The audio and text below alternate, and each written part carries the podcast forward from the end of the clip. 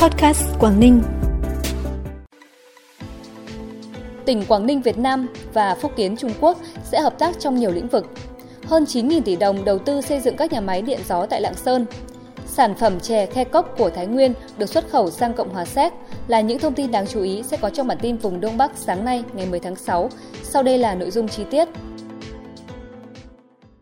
Thưa quý vị và các bạn, tại hội nghị trực tuyến kỷ niệm 5 năm thiết lập quan hệ hữu nghị giữa tỉnh Quảng Ninh Việt Nam và tỉnh Phúc Kiến Trung Quốc, hai địa phương đã ký kết bản ghi nhớ về tăng cường hợp tác trong giai đoạn tới. Trong đó thiết lập cơ chế hợp tác, tăng cường hợp tác thương mại đầu tư, tăng cường kết nối hạ tầng giao thông, hợp tác du lịch, thúc đẩy hợp tác giáo dục đào tạo và giao lưu hữu nghị văn hóa, trao đổi thông tin cấp chính quyền.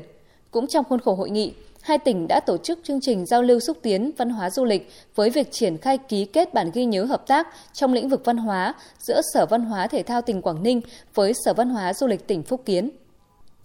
Sau gần 2 năm thực hiện khảo sát thực tế, công ty trách nhiệm hữu hạn Baywa Reprojects Việt Nam mong muốn đầu tư 3 nhà máy điện gió tại Văn Quan, Cao Lộc và Lộc Bình. Tổng công suất 3 dự án là 240 MW, dự kiến gồm 48 trụ tua bin gió với tổng mức đầu tư hơn 9.000 tỷ đồng. Tổng sản lượng điện sản xuất hàng năm đủ cung cấp cho khoảng 230.000 hộ dân, trong đó mỗi tua bin gió có thể cấp điện cho 4.788 hộ gia đình, dự kiến đưa vào vận hành vào năm 2025. Tại buổi làm việc với doanh nghiệp để bàn về công tác chuẩn bị đầu tư các dự án điện gió trên địa bàn tỉnh tới đây, Chủ tịch Ủy ban nhân dân tỉnh Lạng Sơn nhất trí một số đề xuất của phía Bayware Wind Projects tại Việt Nam trong thẩm quyền của tỉnh, đồng thời mong muốn thời gian tới hai bên tiếp tục có sự phối hợp chặt chẽ hơn nữa để triển khai các bước tiếp theo. Sau quá trình đàm phán và kiểm nghiệm chất lượng thực phẩm của đối tác, từ đầu tháng 6 đến nay, Hợp tác xã chè An toàn Khe Cốc ở xã Tức Chanh, huyện Phú Lương, tỉnh Thái Nguyên đã ký kết hợp đồng cung cấp sản phẩm chè cho công ty trách nhiệm hữu hạn đầu tư thương mại quốc tế Ngọc Châu Foods xuất khẩu sang Cộng hòa Séc. Là một trong những hợp tác xã đầu tiên ở huyện Phú Lương sản xuất chè hữu cơ, Hợp tác xã chè An toàn Khe Cốc đang xây dựng vùng nguyên liệu với diện tích khoảng 60 ha từ hướng Việt Gáp chuyển sang hữu cơ. Vùng chè nguyên liệu được áp dụng phương pháp tưới bằng van xoay tự động được khoảng 40% diện tích và đang tiếp tục áp dụng phương pháp tưới bằng điều khiển 3G 4G. Nhờ áp dụng quy trình sản xuất, chế biến an toàn nên giá trị sản phẩm chè được nâng lên, lợi nhuận sản xuất đạt trên 100 triệu đồng một năm. Tại triển lãm thực phẩm quốc tế Seoul Food Hàn Quốc diễn ra từ ngày 7 đến ngày 10 tháng 6 do Cơ quan xúc tiến thương mại và đầu tư Hàn Quốc chủ trì tổ chức, Công ty cổ phần xuất nhập khẩu Vifoco, thành phố Bắc Giang, tỉnh Bắc Giang đã giới thiệu trưng bày một số sản phẩm tiêu biểu đặc thù của Bắc Giang như dưa chuột đóng hộp, vải thiều đông lạnh, vải thiều đóng hộp, khoai tây đông lạnh, được các đối tác người dân Hàn Quốc đánh giá cao. Qua hai ngày, gian hàng của công ty thu hút hàng trăm lượt khách đến tham quan, tìm hiểu về các sản phẩm. Sàn thương mại điện tử Portmart đã tiếp nhận và phân phối trên 100 đơn hàng mua vải Thanh Hà của tỉnh Hải Dương, tương đương 550 kg vải. Vải sớm hiện được bán trên sàn Portmart với giá bán 55.000 đồng một kg. Với vải thiều chính vụ, sàn Postmart đang triển khai tiếp nhận đơn hàng giá bán 50.000 đồng một kg. Ngay sau khi vải thiều được tiêu thụ, sàn này sẽ vận chuyển phục vụ khách hàng. Được biết, vụ vải năm 2021, sàn Postmart đã phân phối hơn 2 tấn vải sớm và vải thiều chính vụ.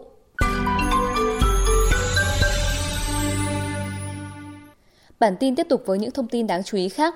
Ban tổ chức Giải báo chí về xây dựng Đảng tỉnh Hà Giang vừa tổ chức phát động Giải báo chí của Đảng Bộ tỉnh về xây dựng Đảng năm 2022.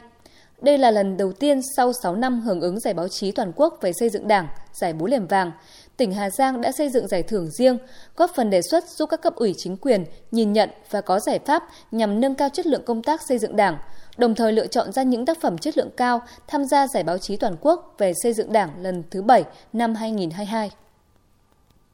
Sau 2 năm chuẩn bị, chương trình xếp xe kỷ lục hình bản đồ Việt Nam với quy mô 1.700 xe ô tô sẽ chính thức diễn ra vào ngày 9 tháng 7 tại khu du lịch quốc tế Đồi Rồng, Đồ Sơn, Hải Phòng.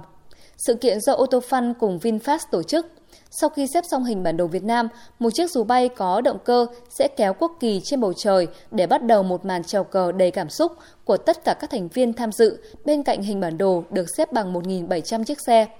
Chương trình dự kiến sẽ thu hút 3.000 người tham dự. Điều này sẽ đóng góp lớn cho ngành du lịch Đồ Sơn Hải Phòng nói riêng và quảng bá du lịch Việt Nam như một điểm đến an toàn hấp dẫn, đặc biệt là du lịch caravan bằng ô tô vốn là hình thức còn mới lạ.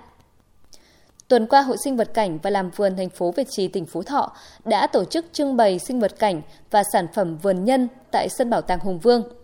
Ngoài các sản phẩm của hội viên trong tỉnh, còn có sự tham gia của các nhà vườn thuộc 10 tỉnh thành phố trong cả nước. Sự kiện hội tụ hơn 500 tác phẩm cây cảnh nghệ thuật, hoa phong lan, trong đó có hơn 100 tác phẩm đặc sắc được tuyển chọn, hơn 20 gian sản phẩm gỗ lũa, đá cảnh, nhiều tác phẩm cây cảnh nghệ thuật nổi tiếng.